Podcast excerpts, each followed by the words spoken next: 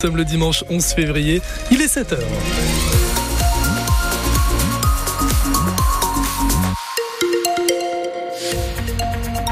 La météo aujourd'hui, eh bien, euh, ça va être pluvieux ce matin, mais cet après-midi, attention, les éclaircies devraient faire leur retour dans la Vienne et les Deux-Sèvres. ont fait le point complet après les infos avec vous, William Giraud.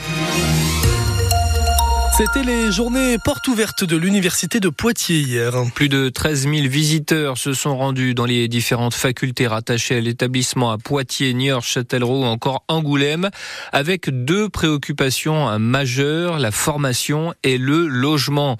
Et là est en première dans un lycée du sud de Vienne.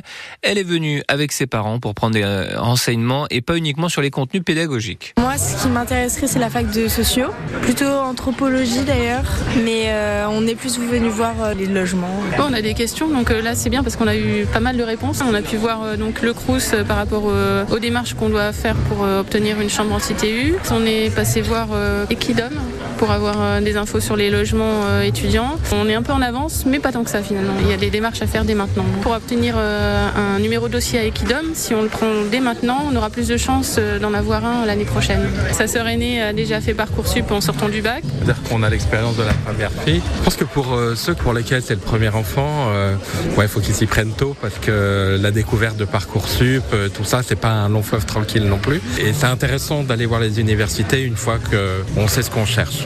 À noter que les demandes de bourse et de logement au niveau du Crous ouvriront le 1er mars prochain dans l'ancien Poitou-Charentes. Près de 4 étudiants sur 10 sont boursiers. Ça représente pratiquement 17 000 jeunes au total. À Poitiers, environ 80 personnes se sont réunies hier dans le centre-ville pour demander un cessez-le-feu dans la bande de Gaza. Ils étaient 70 à Niort, toujours mobilisés autour de la même cause. L'hommage national à Robert Badinter aura lieu mercredi prochain à midi. C'est ce qu'a annoncé Emmanuel Macron hier. L'entrée au Panthéon de l'ancien garde des Sceaux a été évoquée, même si l'Élysée n'a pas confirmé cette information. La cérémonie, elle, se tiendra place Vendôme, en face du ministère de la Justice et non pas aux Invalides, comme souvent.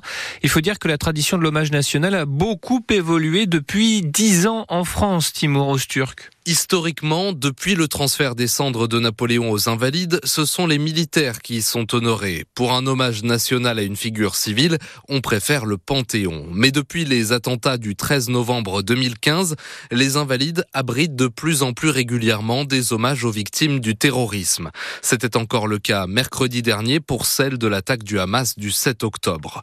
En dehors de ces circonstances dramatiques, de plus en plus de personnalités politiques, d'intellectuels, de scientifiques, et d'artistes reçoivent un hommage national, 18 depuis l'élection d'Emmanuel Macron, qui à plusieurs reprises a prononcé un éloge funèbre en dehors des Invalides ou du Panthéon.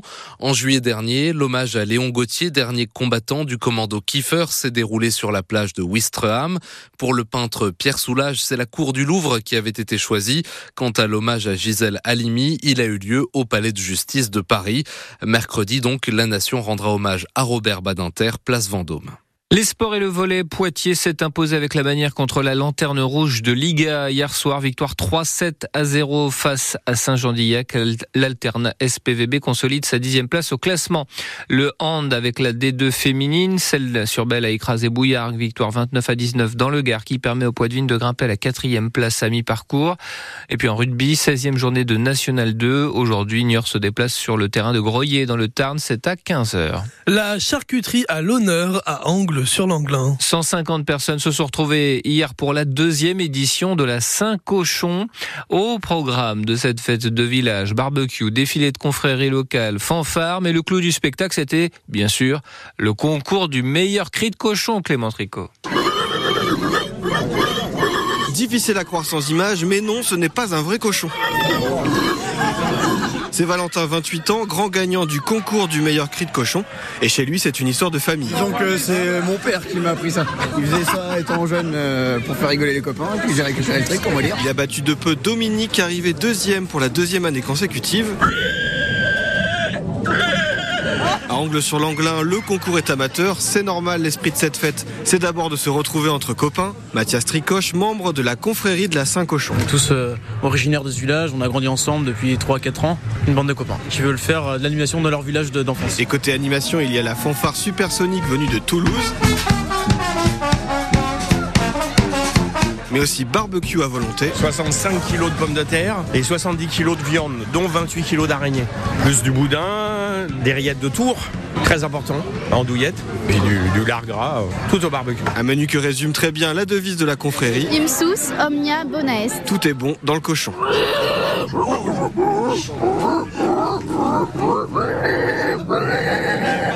Allez, si vous voulez voir le crieur qui a remporté le concours en pleine action, on vous a mis la vidéo sur francebleu.fr.